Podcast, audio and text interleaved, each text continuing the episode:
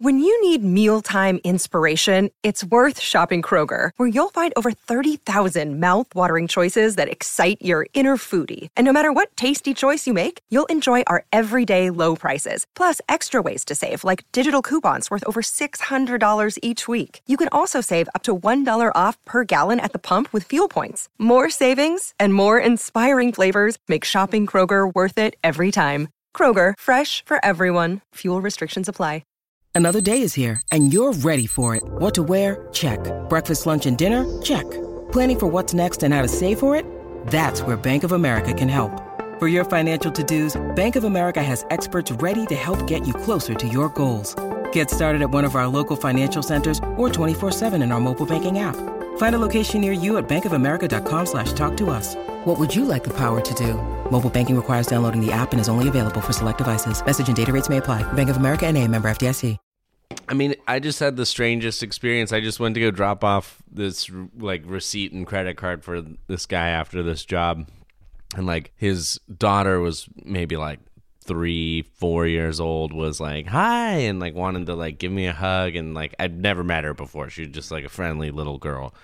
And like she could just sense like, and I was like, oh no, you know, like, and like, you know, she just kind of like got really confused and just started crying. Like, it was just like, she probably is like, what's going on? Like, you know, it's weird. You know, she probably knows that mm-hmm. she's staying home and people are having weird conversations and like, yeah. Did you get that on tape that the Sean made a child cry?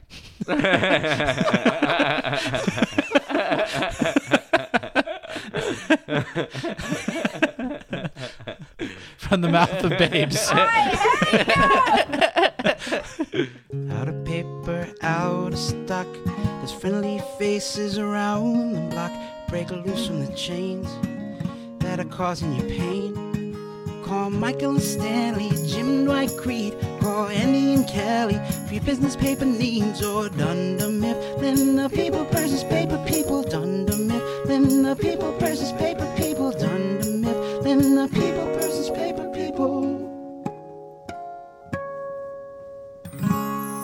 Hello and welcome to the Michael Scott Podcast Company, a show for fans of The Office by fans of The Office. I'm your host, Wonderkind Sean Roney. I'm Edwin James, CFO. And with us, as always, our producer in the warehouse, Mr. Alex Ward. 45 days to get us back on track. 45 points. It's a 45 day, 45 point, one point per day. We get to 45 points. We're back in business. and you can take that to the bank. and limo lady, we are going completely carbon neutral. Hate the twirl. Every week we get together and talk about our favorite show, NBC's The Office. This week, Dunder Mifflin Corporate. But first, Crime and Squaw, F&C, Double Time. Yes. So this week we're going to start off with uh, a topic that is pretty pressing in everyone's lives, which is the coronavirus, of course. Um, and just what the now? way, yeah, What's that? just the way that it's been affecting everyone's lives, and I think, and how it's kind of trickled into the office, and how we've seen reactions from fans and things like that. So I guess if we let's just start with us. Like, how's it affecting your life and work? Yeah. Well, we've been holed up for weeks in my house since our last recording, uh, braving the Arctic winter. No, um, uh, I mean, I work from home, so it's a lot of people are doing that now. Um, it's certainly still a struggle in a lot of ways. It feels weird to go out in public. I have uh, my partner is a nurse in the ER. And so I feel I feel I feel conflicted exposing myself to a lot of people. Yeah, so, gentlemen, yeah. thanks for coming over to my yeah, house. Yeah, Sean, the- what are we doing here? We're down, down here in the bunker underneath the Ward brothers. Uh, not a lot of airflow. We're Yeah, talking ooh, into it's mics. a little stale. I Yeah. use those mics. It's you're that using. taco air. It settles at the lowest point. Settles at the lowest right. point. it was a great basement. It was. but uh, so I, all that is to say, my life hasn't changed a ton because I Uh-huh. work from home. But but what about you guys? Because that's not the case for you. Yeah, I've been working home uh, since what this past Thursday. We're recording on a Sunday, uh, and it's been different working from home. You know, we have days where we work from home, um, throughout the year, but this is especially different because we've we've re- really been forced to do video meetings, long phone calls, things like that instead. Mm. Uh, it is uh, right now we're closed through Wednesday, or the office is closed until Wednesday. I fully expect them to make an announcement Yeah. closing for the next couple weeks. I think they're just trying to figure all of it out. Yeah. Um, but yeah, it's really, really different. And then in terms of your day to day life, like being at home a lot more, um, kind of wondering, you know, you kind of have to weigh going to the store and getting things that you need versus the, you know, flattening the curve, so Mm-hmm. to speak, and, and all that kind of stuff. It's just a very, very, what a time. It's a very unique Do you watch time. Netflix? Do you watch Hulu? HBO? What Oh, shows? yeah. Yeah. What I got shows a lot are you of going to stuff. commit? I got a lot of stuff queued up. Obviously, The Office. Um, will I'll be watching several episodes You're finally going to watch season nine, huh? I'm gonna sit there and, and bear it. Let season Yeah. nine wash over you Yeah. like a Oof. cold bath. But uh, but yeah, we I just started working on a on a new show, and we were one week in, and and uh, Deadline Hollywood posted articles saying, um, you know, shows are halting production. We're sitting there in the office just saying, hmm, I wonder why we're still here, and then we got sent home. It So- sounds like the uh, the episode Murder when they're reading stuff online from the Wall Street Journal. yeah, yeah, yeah, that's right. I was telling these guys- exactly like that. Before we started that, I was picking up lunch yesterday, and on the radio in the restaurant, it was. "Net- This has been your daily coronavirus update. You know, it felt weirdly dystopian to hear just on the background of the radio this daily update about a virus that's infecting the world. Like, Yeah. it's- yeah. Like I, I've I've played all the Fallout video games, and that's like you turn on the radio station and Fallout, and yeah, there's announcements of just like the go the normal goings on in a post apocalyptic world. So yeah. feelings of that for sure. Yeah, it's Um, it's a strange, strange time, but I think we can all agree a great time to binge watch television. Yes, if ever there were one. Yeah. And uh, we want you all at home to know that we will remain, we will, this podcast will remain in business uh, uh, through throughout the pandemic. It will, and I think overall, like I'm I'm sure viewership of The Office will be up during this time, but I wonder if normal viewers of The Office try something else now that because part of part of I think why The Office is such a comfortable blanket is like you come home from work and you just don't want to make decisions anymore, and you're like, what do I watch? And The Office is there, and you're like, let's go back, baby. I'm ready. uh, so I wonder if you know, Office listeners, will you try? Will you branch out? Will you? Will you try Parks and Rec if you haven't Yeah. watched it? Arrested Development, some other comedies. I've heard uh, uh, on a basketball podcast I listened to, it was recommended. Watch The Simpsons from like 91 to 95. Or no, 90, somewhere in that I love The Simpsons. I, would, I, I love The Yeah, they're Simpsons like- so much. I'd recommend. Well, this is another one of those. It's similar to The Office, where I like even some of the later stuff that a lot of Yeah. people don't love as much. I think uh, The Simpsons is best from seasons like one to eight, maybe Yeah. one to nine. When Yeah. was season Yeah. one? I don't know off the top of my head. Okay. Yeah. Oh, anyway. But anyway, um, the other reason that I wanted to kind of bring this up, or we wanted to discuss this, uh, is because we've noticed uh, 1990. 1990, uh, a fine year for television. um, we've noticed people turning to The Office as sort of a tension release or a comfort in these times. I don't know if you guys have seen it. Have you guys seen some of these fake cold opens? Totally. Or There's these a- responses online. Yeah, what have you seen? I was just gonna say, there's this one from uh, Daniel Burnell on Twitter. It's just like a plot for a for an episode. The Office, coronavirus.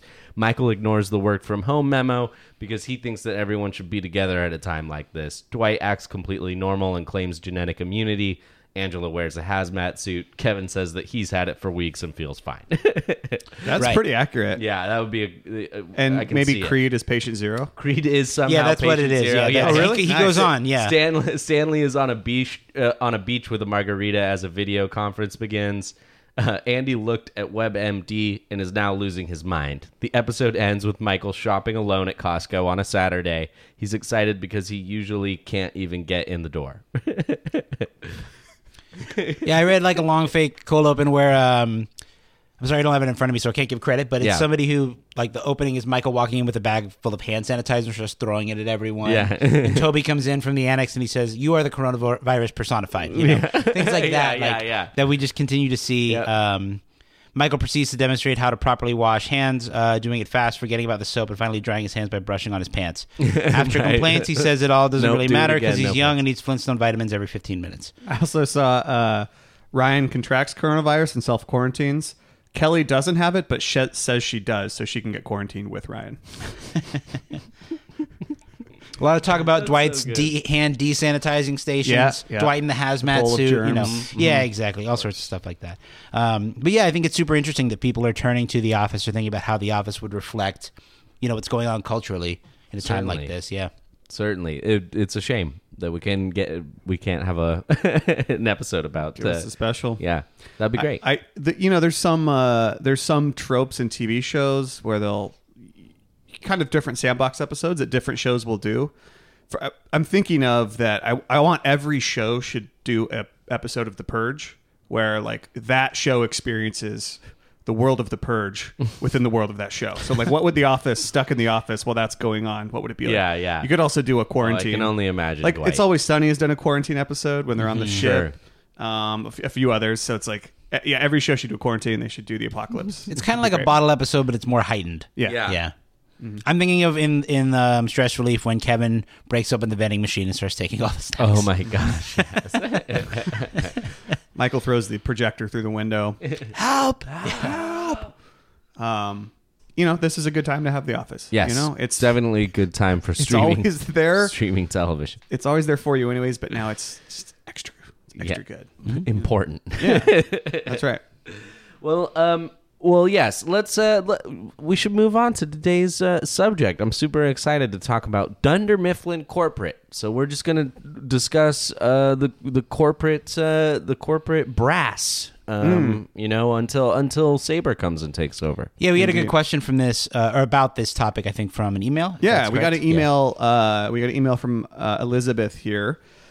She says, "Hey, really loving the podcast. All the different topics you guys cover. Keep up the great work. Uh, I had a suggestion for the show to discuss Dunder Mifflin Corporate. I was rewatching Shareholder Meeting, season six, episode eleven, and thought it was an interesting episode to see more of the corporate leaders besides David Wallace and their interactions with Michael and each other." It's a good opportunity to talk about Wallace also, as he probably doesn't deserve a whole episode. Way, way to read that. That's true, Elizabeth.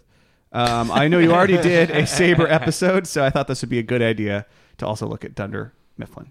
Uh, awesome. Yeah. What a great topic. Yeah, I think too. People have suggested a David Wallace episode to to us, and I think at some point maybe it might be worth diving into his character a little more in depth. but I think sure. the corporate structure as a topic uh, lends itself to covering David Wallace, also covering characters like Jan and Ryan, um, and just kind of how the corporate structure sort of influences the show. Definitely. right. We think of Dunder Mifflin as a single branch in Scranton, but in reality, there is a larger. I mean, it's not a parent company; it is the company. But uh, how their directives and initiatives uh, and supervi- supervision, I guess, really influences the show, especially early on when you have things like downsizing as a potential option for the show.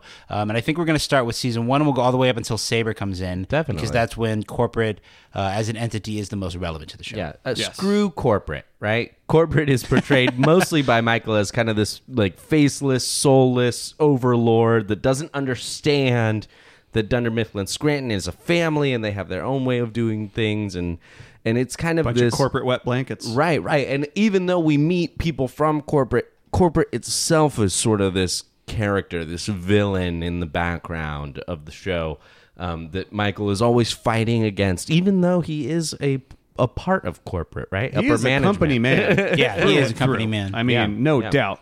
And Yeah. there's a few times that we see corporate interacting directly with people who work in the branches. You Yeah. know, company picnic obviously is the biggest one. You mentioned if corporate is a villain sometimes, I mean that's most personified in the volleyball game when they're like, we have to beat them. Yeah, Right. yep, yep, It also happens in shareholder meeting, of course. That's where we very closely get a crowd of people, you know, yelling and taunting corporate and wanting answers from them. Um, and so it, it doesn't happen that often, but when it does, it's to me, at least, it's always kind of a reframing of like, oh right, like this is a functioning company that is mm-hmm. making business decisions and happened in a time when like paper was a weird, like really, if the future of paper does not seem good to have yeah. a large corporate business around Right. paper. If only they could look forward to to 2020 when they could have made a killing selling toilet paper. Guys, we're gonna shift to toilet Reply paper. it. Cut to cut to Nate on the little thing, just going wild. Oh my gosh.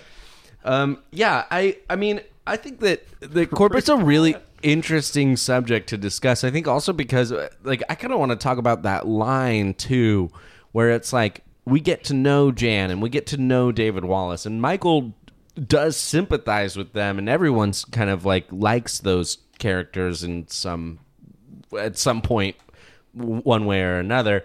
But corporate remains you know the, the the kind of faceless villain. And i think and also too what's like what i was thinking about on the way here is just how like i think everybody can relate to that. Yeah. like you know on our shows it's you know the network or the studio or some executive producer who's never around. It's it's that person it's that it's that boss or that manager that you that you never man, see it's that man. authority figure that that is The brand yeah. for me. Yeah. yeah, the brand. Yeah, right. the client, you know, for a lot of people. So you know, um, but uh, but yeah, I think that yeah, it's it's it is often the villain, even when David Wallace or even when Jan might not be portrayed that way. The corporate is a villain. So that that is one thing that I think is interesting. I do think that the show gives a face to corporate through the figures that are Michael's bosses.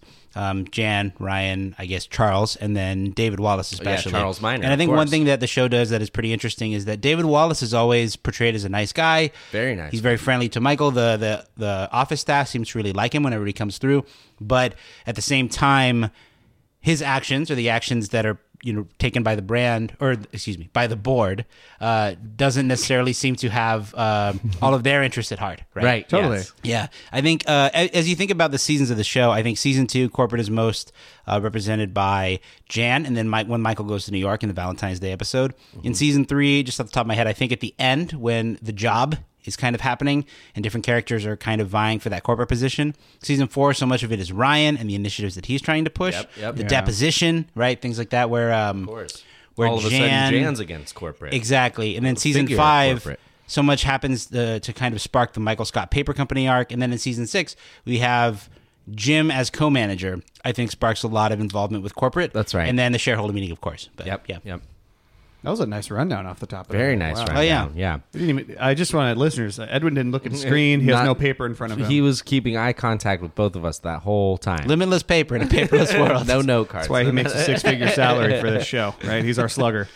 But uh, it's it, it's funny because corporate is like it's easy to just be like, oh, they're evil, like they're the villain of the Yeah. show. But really, it's it's Michael's interpretation is what he wants everyone else to feel like, Right. And the entire the only reason that this show exists is because David Wallace doesn't fire Michael for some reason, despite having dozens of occasions to do so, Yeah. and it would be fair.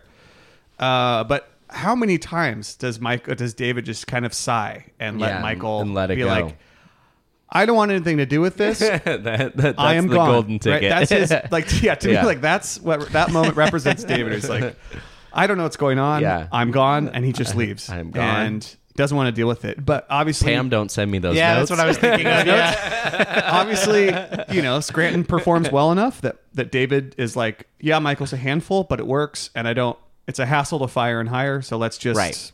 Keep him going. Well, I mean, we're jumping around here, but that I mean, uh, that directly makes me think about that time when David Wallace invites Michael up to New York to just sit and talk about what is going right. Oh, yeah. Um, Ah, and Michael city. thinks he's in trouble. Yeah, yeah. Let's say we order in some pasta. What say we say do? we do? oh, go ahead, finish up. Yep, go ahead, finish up. He sits back down. There's another there's another instance where Michael and Michael is showing off a picture of himself and David Wallace. He says, It was really good of him to take a picture considering I was up there for disciplinary reasons. yeah, yeah. That's right. David, if we hire the Cirque du Soleil, if we hire Cirque du Soleil, will it help with the year end tax stuff? Long pause. No, no, Michael.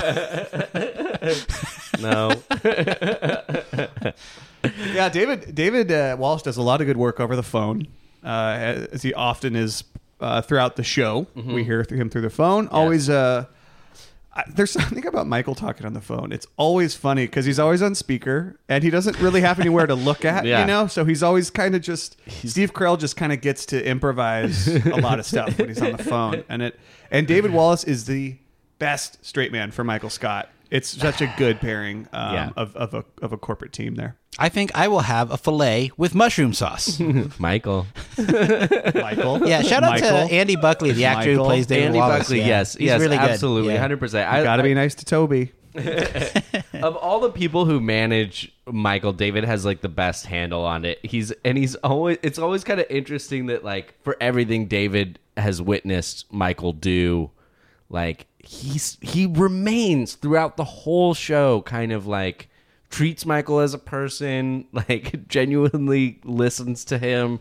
Like even after he leaves Dunder Mifflin, um, he like invites Michael into his home and tells him all about Suck It. But you wonder if David Wall is David Wallace the only contact like besides what uh, Jan is he the only other person because at shareholder meeting I know we're jumping all over the place Well, here but fine. at shareholder meeting when when they're basically like who who is this buffoon who's this moron Mm-hmm. right like they don't even know who Is there an off button? yeah is there an off button on this moron Yeah. and it's like the higher ups don't even know who Michael is so you got to wonder does is David just kind of protecting them. Even in that moment too though like david is still listening to michael and and and agreeing with him for, for no good reason really. Like everyone else is just looking at michael like slack jawed like what is up with this dude?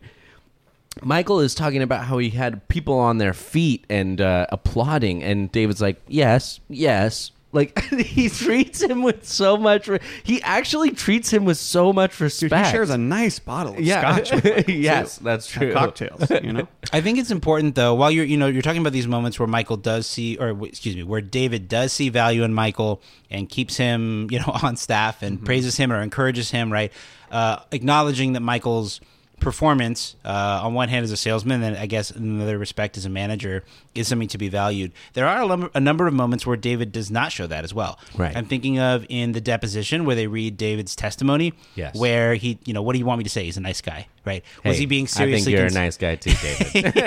right. Yeah. So there's that moment where David really knows that you know what he his opinion of Michael is really being put out there. And Michael doesn't turn on the company in that moment, right? But then you compare that to later on, where um, in the business trip, trip episode, where Michael is so upset at David on the phone, you know, the trip blue chunks. Right? yeah. um, Michael says to David flat out, "Why did you send her away?" Because David does send Holly back to Nashua when he realizes that they're dating. He Yeah. sees that sort of conflict of interest that might he be sees there. them kissing or hugging in the warehouse, and he's like, "No, I did not know they were dating." And then later on, the events that lead to the Michael Scott Paper Company arc include the fact that Michael, number one, can't reach David no matter how hard he tries. That Michael, that David brings in another sort of supervisor to kind of manage him, one that is that Michael kind of chafes at and doesn't get along with, one that's going to put a more strict uh, sort of rein on Michael. And then um, when David does come around, he says, "I'll be there for your party." You know, we'll make Yeah. it a big celebration. yeah, yeah. And that doesn't solve what Michael is actually upset about. Right. Right. And that's why Michael leans in to shake his hand and says, I quit. Right. Right, right. So there are a number of moments like that where uh, David doesn't show um, that sort of empathy or that understanding of Michael. Even it, it just goes to show that David Wallace is perhaps more complex than uh, than maybe we gave him credit for. Again, Yeah. Andy Buckley, I think, is definitely really to, good. to blame for that, and and and they wrote him very well that character. Yeah, But, I um, agree. It kind of reminds me. There's a quote from uh, Thirty Rock um, when Alec Baldwin's character tells tells Liz Lemon like, "Lemon, your show uh, your show accounts for like three percent of our budget and takes up ninety percent of my time." I, I feel like that's about what how David sees Michael. Like like he must have to deal with Michael all the time. We know Michael calls him all the time. With various states of emergency in the message to get his attention. Uh, I, yeah, I realize if I don't say it's an urgent, uh, uh, Yeah. the exact quote, but people, People don't don't- Michael, yeah. you texted me 911 emergency. yeah, uh, that you get the feeling that that David has a lot of other stuff to be doing. Yes. and whenever he talks to Michael, whenever he interacts with Michael, it's just like, oh, I gotta just get him to stop talking, Yeah, yeah. so I can go back to the more important stuff. Which might be the reason Michael has had a job this entire time. You know, because like I just don't want to deal with Michael. Yeah. and just his branch, like David's just looking at numbers. It's like it's working, whatever. I don't care. Uh, but it it does lead to so much of the comment in the office is Michael just trying to make the office a home and a family for everyone, which is not what corporate wants. Right. They're like, no, that's the whole reason why he doesn't want Holly and Michael. It's a valid reason mm-hmm. for sending Holly away. Of like, you can't have the boss and the HR, you can't have them in a relationship. It all makes sense, and but it's such a violent blow to Michael in that moment Right, yeah. he's just like, I'm not. I don't get treated that way by you guys. Like I've been here for so long. I'm so loyal. And now I, one thing in my life I really love and you take it away. Mm-hmm, It's harsh. It's super harsh, but not to David. For him it's like this is what a cor- this is Yeah. what corporate life is. Yeah, And that's why I don't know if the rest of the office even sees corporate as a villain as much as Michael. They're sort of like, yeah, that's corporate. It's we work at a corporation. That's the way it is. But for Michael, oh, yeah, he doesn't see it that way. There are times when the office does seem to be really upset at corporate. I'm thinking specifically of a night out in season four when um, Michael and Dwight go up to New York to party with Ryan. Yeah. And Jim and the rest of them stay late, right? Yep. And they do this because corporate wants them to come in on a Saturday. Yeah. Um, so there is kind of an element Which is screw part of corporate. Ryan's thing that they Yes, are going he's to imposing on relog them. sales or Yeah. something like that. That's right. And by the end which of they should have done the first time if the if the website had been working properly or something like that.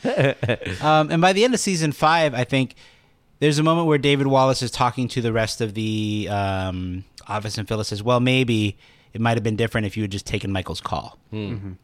And by the end of season five, in Company Picnic, when Dunder Mifflin is literally pitted against corporate in a volleyball game, it feels like, yeah, screw corporate. Corporate deserves to get their ass kicked. That I think that's a line one of the characters says. it's I think it's Oscar says it. Yeah. I hope. I'm So right. there's there's a there's a lot of that uh, frustration that gets kind of built up over the course of especially season five and gets kind of taken out by Pam serving yeah, yeah. Yeah, that's and true. Jim spiking. Yeah.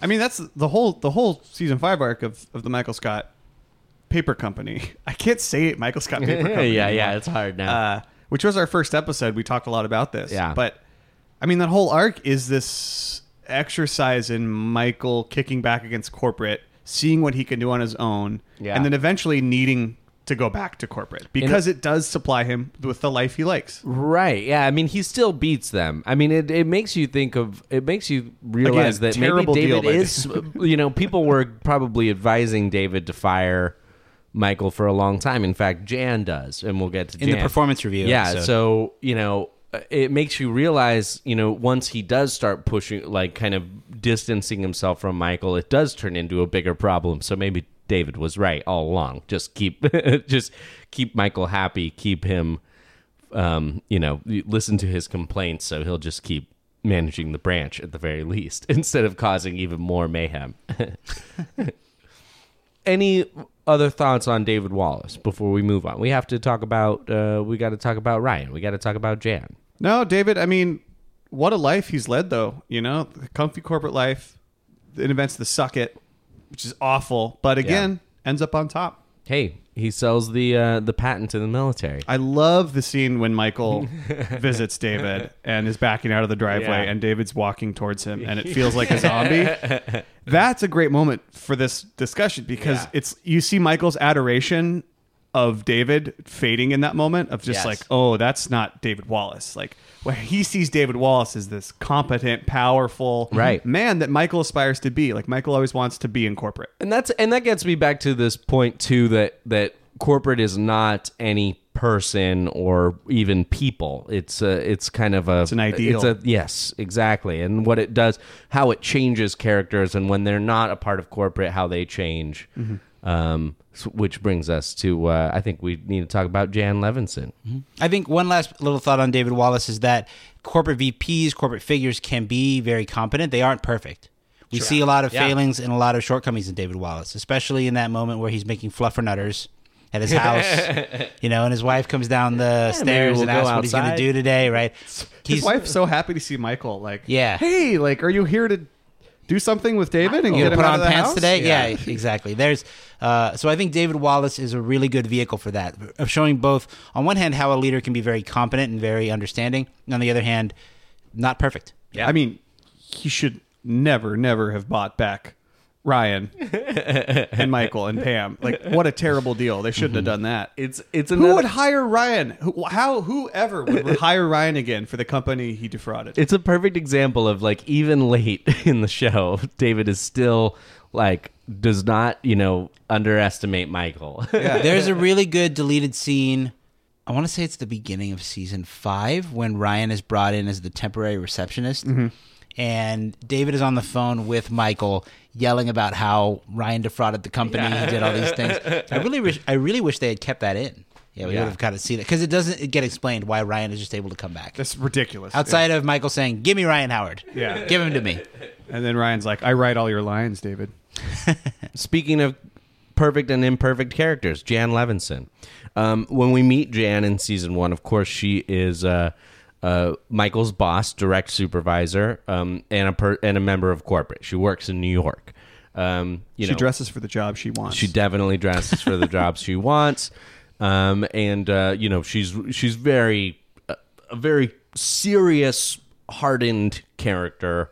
Um, yeah, think about think about Pam's the way she's viewing Jan in season two when Right. during when she comes in and gives the talk with all the women. Yeah. and she, you know she's looking for talent. yeah, The way that Jan uh, Pam is so intimidated by Jan, like Mm-hmm. compare that to even going into like dinner party, where by that time she's just like, Jan is Right. crazy. I don't want Right. to be here.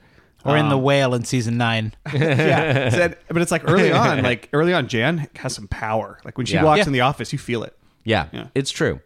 Um, and of course, I mean, uh, Melora Hardin uh, just plays the character so spectacularly, and like, and and the range of, of personality that we see in Jan Levinson is just amazing. But I think you know, talking about you know peop characters rising and falling, like be- being a part of corporate and then not.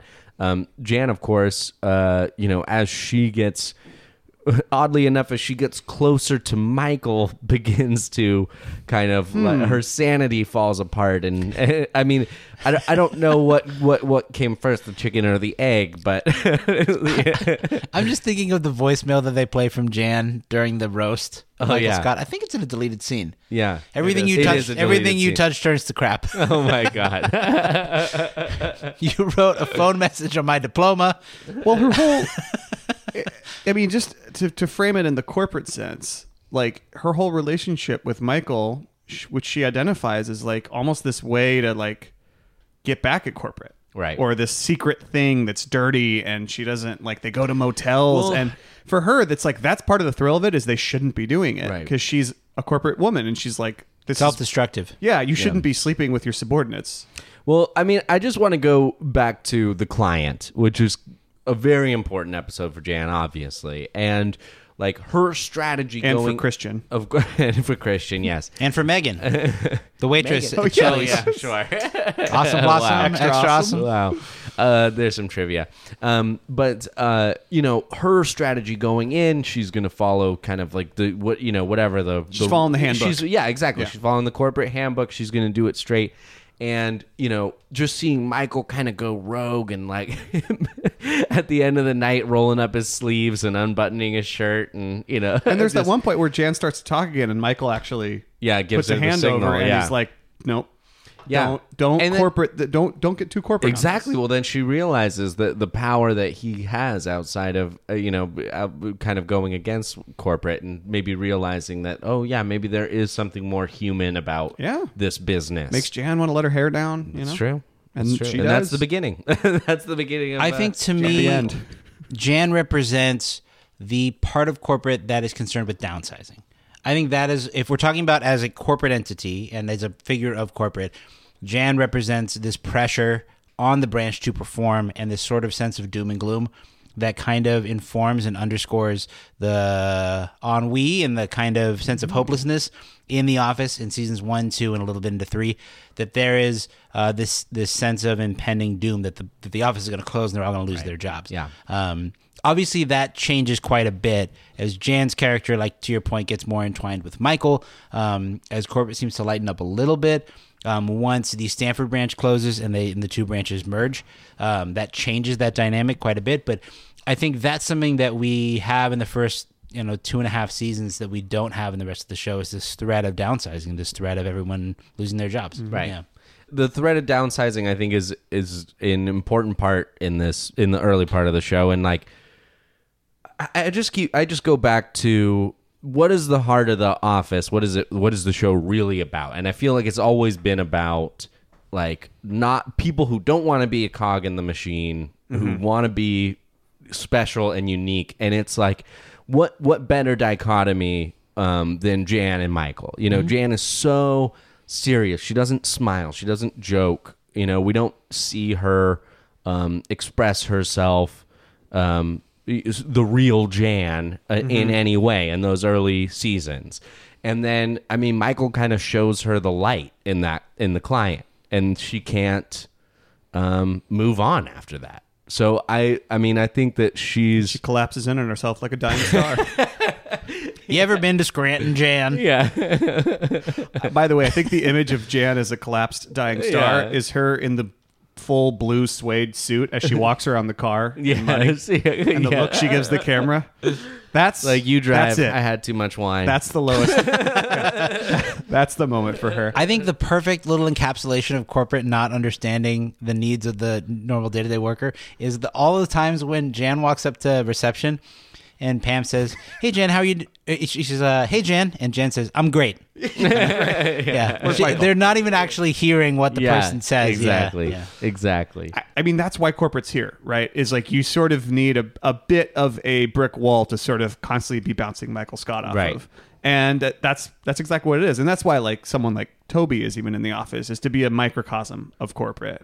And Jan comes in every one in a while. Like he deals with Toby every day, who's like the level one boss of corporate. Mm-hmm. And then Jan comes in like level two boss.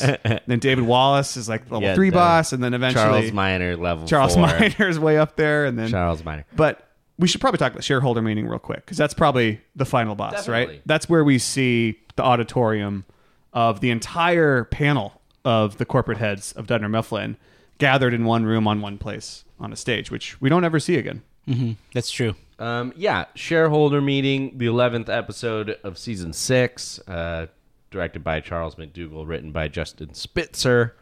Um, I mean, that's yeah. That is there better any better episode that that focuses on corporate so much? I mean, we meet people here, um, like the CEO, Alan Brand. yeah, who um, Senator. yeah, we who we never see again, and I don't know. There's just some that you know see. Yeah, I, I- I think the best thing that in that moment, obviously, everyone's taken with the limo and this fancy thing, and they go to New York, and a limousine. everyone and they're like middle school, and they're like middle school boys in the limo, like you know, and they ro- the driver rolls the window up, just like, oh my god, This is these bigger than my guys. bed. Um, but when Mike, so Limo seats eight. you know, obviously, obviously, Michael gets like the directed of drugs he's always looking for, which is a room full of people applauding for him, Yeah. Which leads to the drop at the beginning of this at this show. But to me, Limo like, lady. this this sort of front lines of corporate versus you know having to answer for their shareholders, of which Oscar is one. Like that bit of Michael listening to Oscar, being like, "You have a really good day," bringing Oscar up to meet them. To me, says everything about you need to know about Michael and everything you need to know about corporate in that moment.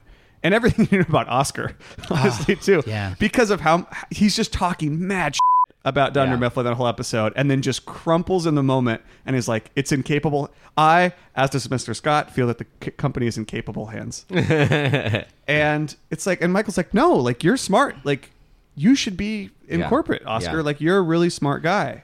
And uh, cor- he doesn't want to say it, and corporate doesn't want to hear about it. It goes back to Michael understanding something that they don't. That that business is is uh, you know should don't on grow a, on trees. That's show me that farm. Um, it's true. I mean, and and now I'm going to jump um, to another episode, uh, which is Did you have?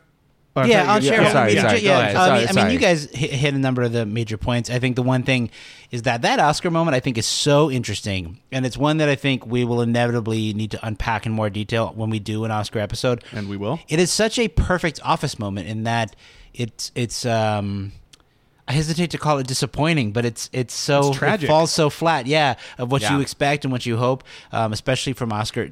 Dummies, morons, and idiots, which is what you'd have to be if you were a stockholder, of which I am one. Yeah, yeah. So I think that- DMI, that's- their stock index. Yeah, yeah. I think um, yes, this is a perfect encapsulation of Michael in corporate and and Oscar, I suppose. Um, but yeah, we can move on. Sean, what's the next episode you wanted to go to? um, uh, I want to talk about Dunder Mifflin Infinity, uh, which is a Great another, great website. It's really fun buying paper. It makes a little sound. Um, but uh, now this is kind of you know talking about Ryan as a corporate figure. Um, you know, this is season uh, season 4 Um, he's now uh, at corporate. Um, he's trying to get everyone on the BlackBerry. Uh, another like sign of the times, um, but uh, launching his website Dunder Mifflin Infinity, and Michael's crusade for this episode is is bringing people the the gift baskets. Um, oh yeah. and and you know ultimately michael is not successful in this episode um, but it shows us again that he's very committed to um, a philosophy about business, which is then it should be person to person, and um, you know, even though People's person, paper people. that's that's him. And then, and even though he's not successful in this episode, I mean, Ryan is ultimately not successful in his uh, strategy of uh, of uh, having this website and um, you know forgetting about the sales people who are really making the good sales, um, those types of things. Yeah, I think in general, this episode is an encapsulation of Ryan uh, as a corporate figure, really trying to push something down onto the entire company with the website. Um, I think, in hindsight, sitting where we are now, it's it's funny to think that people would be resistant to a website or some sort of digitalization of, of a business model. Um, but at the time, you can kind of see the the tension or the stressors that are imposed on the salesman Yeah. when they try to think about going a little bit more modern, a little more technological. Um, and this, of course, plays out through the whole season. The website is a through line, and it ends, it ends in Ryan's arrest. Um, but yeah, it is interesting to see Ryan as the corporate figure trying to impose a bunch of different things on uh, Dunder Mifflin Scranton. Um, I think it's. I mean, just talking about Ryan as a corporate figure, I think it's also interesting how we see his rise and fall. You know, he starts as this character who I think we all, you know, he certainly believes that he's better than being there. I think we agree with him in those early seasons, and then seeing him very quickly rise to the top.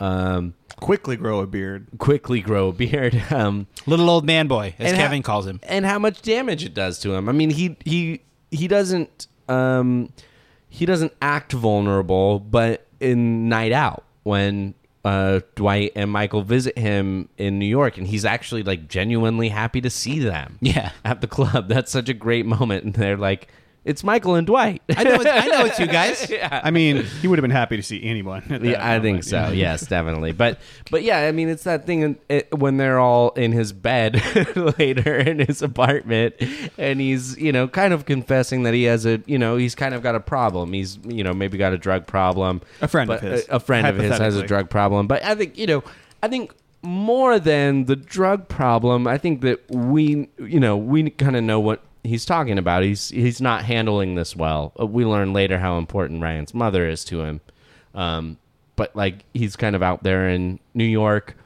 doing what he thinks he's supposed to, and it destroys him. Ryan, I'm going to take your clothes off. No. and then Dwight starts singing him that lullaby. Yeah, that's right. It's you know now that- it, it's funny now that you mention it. Almost in, in every season, like in two and three, it's Jan. Then you get Ryan, mm-hmm. and then you get Charles Miner, mm-hmm. and then season six is. I mean, you get the co-managers and everything, but every season there's someone in that corporate role who kind of rises and falls. Definitely. and that happens again and again throughout the show. Yeah. and like it happens to Ryan, it definitely happens to Charles too. You know, when mm-hmm. Michael essentially makes it like you're gone, it's me now, I'm back. Every season, something comes down from the top. They push back, and like that's the victory of the office. Every season is like they've fended off corporate for another year, right? So they are villainous in that way. Yeah. Um, and so yeah, just to take it from sort of Ryan to Charles, I mean, Charles is like not that interesting to talk about, really, because he's not. At least I don't think so, because he's kind of a fairly flat character because he's so realistic. Mm-hmm. Yeah. he's just like Yeah. down to business, and that's it. And he's just there for Michael to like hate and to make Jim feel awkward. Yeah. you know, for a lot of it. I mean, plot wise, he's very important, but I, I think that that's as far as different iterations of corporate coming down to tell people what to do. You know, Charles definitely has the, the heaviest fist. Charles comes in with the least uh, amount of personal connection to Michael. Yeah. Uh, Jan and Michael's relationship clearly evolves over the course of their time in the show, and then Ryan and Michael's is already baked from Ryan's time as temp. Right, you see that when Ryan first comes back, and Michael is not giving him a lot of respect, and Ryan has to kind of raise his voice. Um, this is inappropriate, and it stops now. Charles comes in immediately with that sort of presence and that sort of mindset. Uh, clearly, he's been coached by David Wallace about the kind of manager that Michael is and what kind of um, management you need to have for a person like Michael. Um, and so he is very much unmoving. He's very strict, um, and he's not going to allow a lot of the nonsense that Michael is so accustomed to. Gabe. Gabe is the person from six throughout. Thank you. Corporate yes. I mean, liaison. techni- and six, seven, eight, nine is Gabe. Yeah. Technically, that which goes tells you all the- you need to know. Yeah. Gabe, I guess, is outside of the scope of this episode, Dunder Mifflin Scranton. but He's only there Tuesdays and Thursdays. but certainly corporate because is I always a thing. think of a line from Michael where he says, you know, he's talking to Charles and he finds out that he came from Saticoy Steel, Right. uh, and not from paper. Right. And he said David just wanted a good manager, is what Charles says. And Michael says, you know what will happen if you put paper in a furnace, you burn it.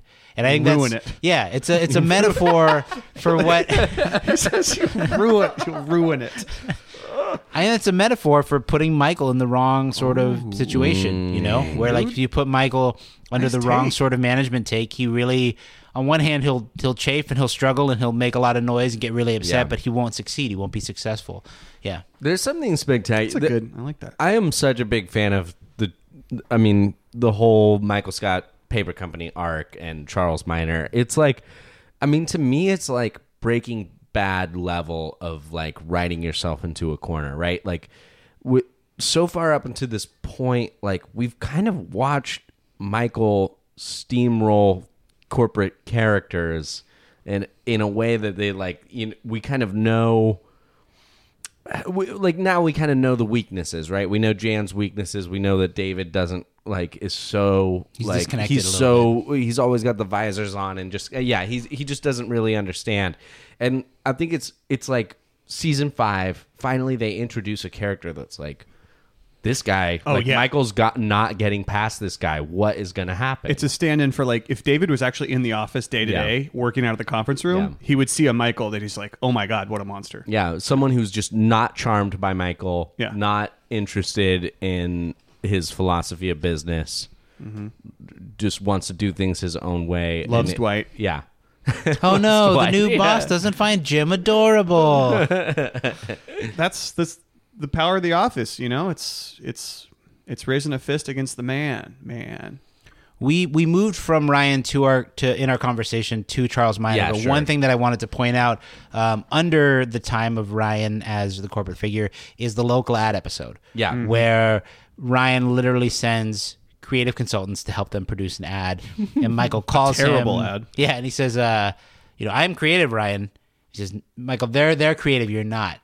And Michael has this sort of uh, he creates the whole ad as a sort of response um, to this idea that he can't be creative, and his his ad is so much better, right? It's so Right. much more interesting and compelling and hilarious in unintended ways. Um, but that to me is another perfect expression of Michael um, kind of rising up against the corporate figure, I guess. Bow, bow, bow. Yeah, Bow, bow, bow. Ba-da-bow. that's what they came up with. No, that's Yeah. what we came up with. Any last thoughts Final, final thoughts on, on the on- corporation? I've At got pre Saber. I've got one, and I, I think a lot, I was thinking about this topic quite a bit, and uh, I was reminded of I went to a Simpsons writers panel, uh, going back to the Simpsons, at the Bridgetown Comedy Festival a few years ago, which I think doesn't exist anymore here in Portland. It does not. Um, R.I.P.. but there was a question posed to the Simpsons writers about whether or not they thought that if the show ever went to a platform like Netflix or Hulu and the writers had more freedom to write, you know, curse words or more mature themes or things that they couldn't necessarily do on network television, would that be more appealing to them? Probably not. And one of the writers, I want to say it was Dana Gould, said that comedy thrives in a box. Yeah. That you have to have these sort of sets of rules. And I, when I was thinking about that as applied to The Office, in many ways, corporate is the box, mm-hmm. right? They're, Oh, yeah, they're yeah. a paper company in Scranton, Pennsylvania. And on one hand, it seems like the roof is almost closing in, right? There's this threat of downsizing. And I think when you think about the way that the show evolves, um, when Saber comes in, you get a different box, Hmm. right? And then eventually, when Saber goes away, um, it's almost like they take the lid off the box and they can kind of do whatever they want. Mm-hmm. that's because there are all these season nine. competing paper companies. yeah, exactly. And So, now they're just like, yeah. we have the cast who can just do this show. We don't really Right. even need a corporate as much. They And take, that's when the show- And and in that's when we- season eight, when they expand whatever the cast Mm-hmm. can do, they go to Florida. Like it, it changes. The structure changes. And the and that's the point of the show when we can all agree is not as good as the rest of the show. Yeah, So it, it, I think it's exactly proves your point. yeah. and You- compare it to like season one, almost every episode directly has to do with something corporate Mm-hmm. is saying the office has to do. Be it like a diversity seminar, uh, downsizing, you know, all these sorts of things, uh, the, picking a healthcare plan.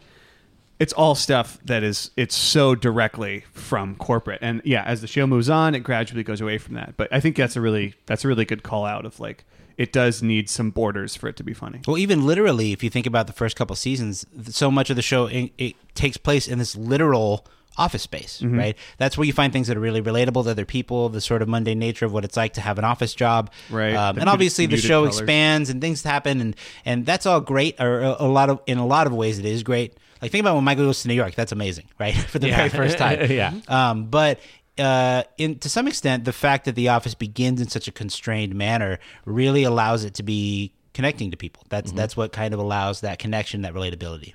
Hmm. But yeah, Um, and any Just hadn't been a drop in a I while. I know there haven't been that many drops this No. episode. I'm glad you got. I'm glad that you included one. um, guys, I feel like I could keep talking. I meant to do about- Ryan School Retreat, but that one was right next to Oh, it, yeah. so that's just as good. no, we're all good. Yeah. I feel like I could keep talking about corporate and uh, oh, versus the Scranton branch versus Michael, but uh, Show me that farm. This is really good. This is really good. My heart soars with the eagle's nest. just just Wish I could have been with Ryan on that cool retreat. do we want to move on to a, a conference room? Uh, yeah, let's do that, huh? That means conference room, five minutes. No, no, five seconds. All right, so this comes from Angie uh, from Instagram. Um, she says, "Hi guys, long time listener, first time DMer. A random nugget I found is a Scranton throw blan- throw blanket, which appears in two episodes. Both times it's draped over the back of a couch. The first time is in Women's Appreciation in season three when the guys are hanging out in the women's restroom, and the second time in season nine, episode seventeen, The Farm, when Dwight and his sister are sitting on the couch at Schrute Farms. That's a long distance. I like to think late episodes. I'd like to think that almost everyone in Scranton has one which they bought at the local farmers market. Love the podcast. Yeah. Um, I listen to them on my way commute to work. Keep up the good work. So, Angie, thank you so much for sending that in. Yeah, That's awesome. Um, and I want to show you guys Love this, stuff like these that. screenshots. So here's the screenshot. Okay, here's the screenshot from season three. So as you can see, we have Kevin and Jim Ah, yes. on the couch in the bathroom. See it? Jim napping Jim in a sleep. restroom. Yeah, and then here's the screenshot from season nine.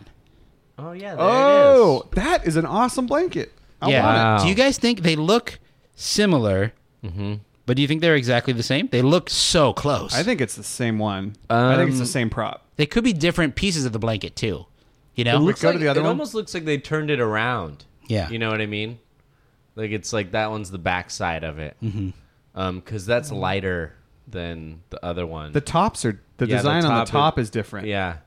But they're but- probably very Yeah. similar. No, that my they- gue- those are two different blankets. my guess is they probably. You think they're two different blankets? yeah. They do look like two Because different look, blankets. that doesn't have the border, and the top is right. a different color. Well, the other one's all dark. Yeah, and, and the that other one one's is smaller. all dark and has that. a and has a The curved ribbon border. is smaller. Yeah. But you don't think they could be different like pieces of the It blanket? could be. It could be. It be. could be two like I'm thinking sides, if it's yeah. if they have like because and I noticed that too. But if they have a prop department, right, and they have a bunch of props they've accumulated, it's Yeah. probably one blanket that This they've is got set that's a deck, Scranton. but yeah. yeah. Well, all right. Well, you, you tell me. You tell me about it. Is it more? You think it's more likely these are two different blankets, or that that they are the same? I one? mean, you we you reuse stuff. I mean, definitely. Um, it kind of looks like it's two different blankets, but um, Who knows? but definitely you reuse stuff all the time. I I mean, I guess this it would be a faux pas to reuse something like that just because it's so just because it's unique and you have it sitting right behind main characters, but um, they look kind of different. They sure do. Um, but uh, I love it. That what a great catch! What me- a great catch! You know what? All all I'm taking from this is I really want one of those blankets. Yeah, me too. because like be when you look at, I get what you're saying about the curve top, but like look at that design on the green, you know, Mm-hmm. and then it's here, like It's very. S- It reminds me of like there's a lot of uh, Pendleton wool blankets out here in Oregon, and those are all have a similar feel, but they'll look different. But they're in the same family, and this yeah. feels like the same manufacturer but different design. Anyway, they could be bought from two different local farmers markets. Yeah, definitely. Two different blankets bought at the well, farmers I, I. If you're I out there and you definitely have- the aesthetic is so similar. I could yeah. see the set deck department buying. You know, hey, look at all these Scranton blankets. Like, you know, they have three different designs. Oh, buy them. Mm-hmm. Like, we'll just put that in the uh, in the lockup, as But we say. What a great eye to catch something that recurs from season two to season nine. That's pretty amazing. And a great I was catch. very impressed. What was yeah. her name? Angie. Angie, awesome catch. Yeah. Yeah, if you have any, if you own a Scranton blanket or anything like that, take a picture of it, send it in, and then send us the blanket so we can have it. That'd be great. Uh, all right, last little thing here for the conference room. Just a met. we, I got an email uh, a week ago. It just says a message of thanks uh, from Aiden. I don't know where Aiden is from, but he says this: "You guys are legit the best part of my week and the thing I look forward to the most. Thanks for doing this, Aiden." P.S. Sorry, something this short is an email, but I don't have a phone or any way that makes more sense than email. My parents are Amish. Thanks again. The Oh, show my is a- gosh. the show really is a huge part of my life. But That- That's amazing. That's amazing. Thank you so much. Aiden. Thank you s- Yeah. very much. Um, and no, truly, truly appreciate it. yeah, that's so. do you know that's- Mose? Yeah. Do you know Mose? Have you seen uh, what? What's the Amish reality show that like the Amish in the City. Amish in the city. yeah. Um, I want to watch that. I We watched it. I wa- watched it when it was on TV. You did? I couldn't believe it when I found out that was what the inspiration was. Yeah. You think Aiden's rolling his eyes, being like, "Oh my god, Amish." Oh my gosh! Yeah. I don't know. I don't know. Sorry, Aiden. That's we don't know much. No, thank about- you for your email. That, it, it really means so much. Yeah. That is really sweet, Yeah. and that's, That's just like great. Just makes us want to keep going. I, you know? I, and I wonder, and maybe you can write us back because I know that one of the like the, one of the main epicenters of the Amish community is in Pennsylvania. It's a, ar- Lancaster, I think, is the area. I would be very curious to know how accurate the portrayal of Amish Yeah, or is is on the. Sh- I mean, is it? Well, I mean, it's it's Pennsylvania, Pennsylvania Dutch. Dutch. so Yeah, it's yeah, technically yeah. not, Not Amish. Amish, yeah. that's true. Yeah. but uh, similar f- themes. Yeah. but uh, yeah, I would love to know, like, do in Pennsylvania, like, given its proximity to Scranton, like Lancaster and everything, is is like the office? Is it is that a piece of pop culture that a lot of people know about? Anyway, I'd be, be Yeah. curious about like within rural do you Pennsylvania. do you hide watching the show from your parents? We would we'd love to know. Yeah, no idea. Um, But yeah, thank I guess you again it could for that be an message. adult, Yeah. older hey, parents. hey, go, hey, yeah, true. But yeah, no, thank you, Aiden. That's No, like sincere appreciation. It's so sweet to hear that stuff. Um, Definitely. we really, we you know every we get some comments, we get some stuff that like is is not as nice to us, and that's all we focus on. Uh, and so it's really nice hearing those these these words of encouragement, and, and all of you guys are so good about that. So uh, we really do appreciate. it. We're, we're glad that you enjoy this and you look forward to it, and we'll keep it coming for you. Definitely. Yeah. Time for some trivia. Yeesh. Let's just do our thing, collect our hardware, and get the hell home. Today we uh, we're each doing a little bit of trivia. I Round have, table. I Yes. have. Uh, I'll start. I have the least amount of questions. I could only Should get you, do you want to do go the one at a time. Yeah, one at a time. one for at a sure. time. Yeah. Okay, fine. popcorn style. Let's Yeah. go. Sounds good. I focused on corporate Ryan. What is Ryan's title when he gets promoted to corporate in season four? It's VP, corporate VP of. VP of like Of in a, it's not and it's like VP of emerging Yeah, emer- technology Yeah. or something. vice president of regional sales, which is Jan's job. Oh right, it's Jan's job. Sure. Duh. I feel Well, yeah, terrible. I, I knew it was Jan's job. I didn't know that- right, I got Vice that. president That's of. okay. Yeah. Uh, Okay. okay. is it me next? yeah, go ahead. Uh, in the episode Valentine's Day, where Michael goes to New York Mm-hmm. to meet David Wallace for the first time, what is the name of the movie that Michael shows when he first presents to David Wallace?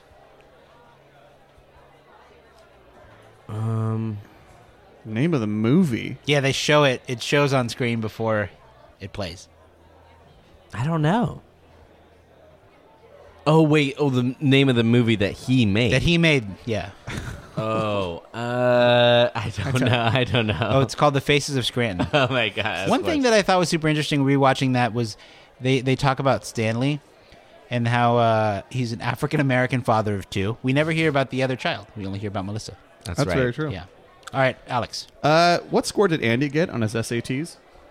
Oh, uh, Remember, he talks his entire class into skipping them in high school, like- and then he chickened yeah. out and did Yeah. it anyway. I And don't know, like thirteen forty or something no, like that. twelve hundred. Twelve hundred. Okay. Is that bad? I honestly don't even. I don't even. I don't remember. it's not great. It would have been on Sixteen sixteen. hundred is yeah. That's yeah. what it was uh, when Andy would have taken it. So yeah. that's a seventy-five percent. yeah. It's a C. Back to you. Straight B's. They called me Back Buzz. to you, shiny Boy. Ryan buzzed. Battlestar Galactica. Ryan tells Kevin and Andy about a celebrity encounter he had in NYC. Who was it? What time of day slash night was it? And what was Ryan doing at the time? So Ryan was getting a sandwich at the bodega. Yeah. Because you can Vince- get a sandwich anytime at night. It was And it was- Vince Vaughn. Vince Vaughn. Time of night. Midnight? It was Two like a.m. 2 a.m. Yeah. Because you can get a time. Yeah.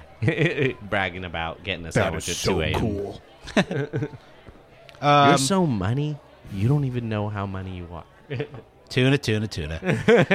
uh, The way Ryan does that, like, catch you later, guys. And, like, Yeah, leaves the. oh, it's God. so smarmy. Smarmy. so in Double Date, what is the name of the restaurant Michael, Helene, Jim, and Pam go to?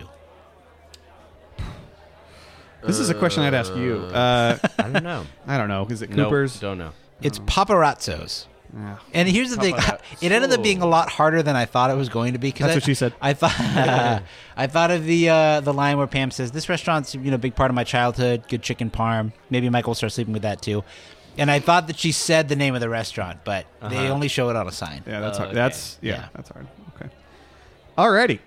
Um, at the pool party in season eight, Jim tells Andy that he's leaving early because there's a wife and two kids at home party that he needs to get back to. Mm-hmm. At that home party, what DJ is playing? What kind of music? DJ Pam Halpert is playing Radio Disney. Yeah, baby, Yeah. spinning Radio Disney all night long. Nice. Yeah. Uh, Ryan made out with a girl who looks exactly like a person from Survivor. Who Liz- was it? Elizabeth. Colleen, Rebecca, Stephanie, I'll give you eight Jessica. Shannon. I don't know. more. Joanna Jo- from Joanna. season six. Okay. Um, what is the te- Cool, Ryan. what is the text on Dunder Mi- on the original Dunder Mifflin website? When Jim says, Under construction, coming Yes. Christmas 2003. two. 2002. Ah, nicely done, guys. Um, bu- bu- bu- bu- bu- what clothing store did Andy used to work at? Oh, Oh, Banana Republic. J. Crew. No. Uh, Abercrombie and Fitch. Yes. he was an excellent folder. Ex- yes, because he's like when he's trying to You want your oust laundry Dwight, done and he's right, like, yeah. yeah. you want it done right, you come to me." Yeah. Uh, what word does Dwight say in the New York club that Ryan thinks is a crazy word? That's a great. That's a great trivia question. Yeah, that whole word, crazy. It's right before he has to go It's- to the it's- bathroom. question. It's You've it- already it's like a several natural. It's times. it's it's a No, I can't. I can't Dwight think is of it. relaying some story uh, of of the farm or something like that. I can't remember exactly. about but horses or something. Ah, no, I don't know. What is it? weevils. Weevils. it's Weevil season. Weevils, man, that's a crazy word. You resemble a Tolkien character. as they get in the mattresses. yeah, man, right? he's a wizard of finance. yeah. they get the mattress weevils. Yeah. Um, okay, so in Work Bus, Jim talks about driving Pam and the kids up to the lake, giving them the whole week, um, and they talk about stopping at Laverne's Pies Tires Fix also. Uh, and Jim says, uh, "Yes, we'll be we will be getting a dozen." Pam says, "A dozen different pies, because that means rhubarb." And Jim says, "Why would you say that?" I meant, and what is the breakdown of the dozen pies? Oh wow. Marionberry. There's no Marion. Dang it. Maybe just give me the Is types there a of pies. blueberry? There's an apple. There's a blueberry. Is there Pumpkin. is there a banana cream? Nope, but those are both mentioned in the Key episode. lime? Nope. Mer- lemon meringue, um, boysenberry, Nope. lingonberry, Nope. No more. Ba- uh, there's well. blackberry, Nope. You got to get off the berries. plum. Plum Orange? pie. Orange. All right, I'll just give it to you. Uh, a dozen different pies because that means rhubarb. Why would you say that? I meant four apple, four blueberry, two cherry, one peach, and one chocolate. I thought that was implied. How did we not guess cherry? And chocolate. we're so stupid, yeah. man. We're so dumb. I've never. Yeah. A couple dumb dummies, morons, and idiots. That's Dang, another man. name for this podcast. hey, don't say that. Uh, all right, Ian, traveling salesman. Mm-hmm. Dwight tells Michael that the reason he missed the sales meeting was because he overslept. Why did he oversleep? Oh, damn rooster didn't crow. Correct. Um, that's it for me. Oh, okay. is it? you? Someone I've has got an extra. two I got, more. I Okay. got two more. Okay. All right. Uh, in Koi Pond, what is the name of the business that has a koi pond? Oh, f- I knew this. I wanted to say Saticoy Steel. What is it? Raskin Design. Raskin Design. Yeah, you're man. These aren't these are questions for you, not us. Um, in season three, what kind of boat does Andy say the Bernard family has? Oh, They're talking about Michael compliments the fisherman. He's like, "Did you catch that fish in Lake Wallenpaupack?" And Andy Right. says, "Oh, we caught a, th- you know, eighty pound Striped Marlin. it from the crow's nest. shark." mainliner or something like You're that. so close. Ah, yeah. it's yeah. a forty-two foot bayliner. Bayliner. Okay. Uh, this is my last one. In night in night out when they go to visit Ryan, what is the name of the club that they go to first? They said Ryan's assistant said he'd be at this club. It's called blank. Like Verve? no, but just the right. You're right in the zone. Yeah. Vibe? No. Prerog- prerogative. Prerogative. Yeah. it had to be. All right. Uh, this is from Dream Team. Fill in the blank here. Pam. I can't do this. I had a real job. I sat 10 feet away from my fiance. I had health benefits. I was just feeling impulsive. I should have gotten blank. A small tattoo on my ankle. A tiny tattoo on my ankle. Yes. Nice. we'll take it. Normally that's correct for anyone else in the world, but for Edwin that's wrong. yes. It's a tiny tattoo Incorrect. on my ankle. Um, you guys, thank you so much. That was a ton of fun. Everybody Sean. listening at home, please, uh, please write to us. Please message us. If you have that blanket, let us know. Also, Edwin, post.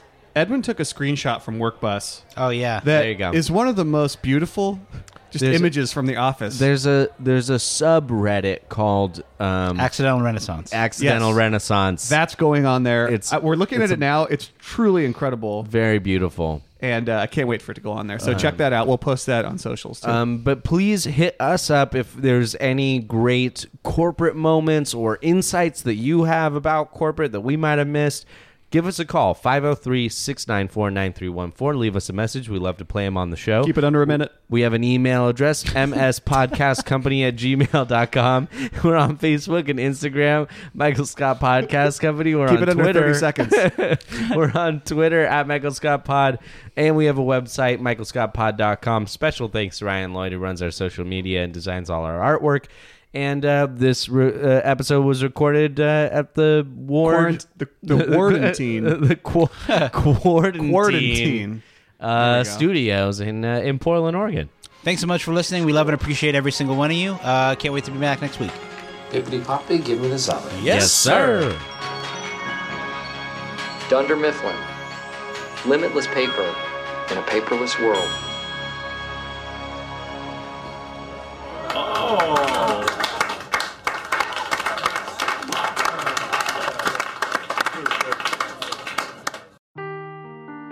Seeking the truth never gets old. Introducing June's Journey, the free to play mobile game that will immerse you in a thrilling murder mystery.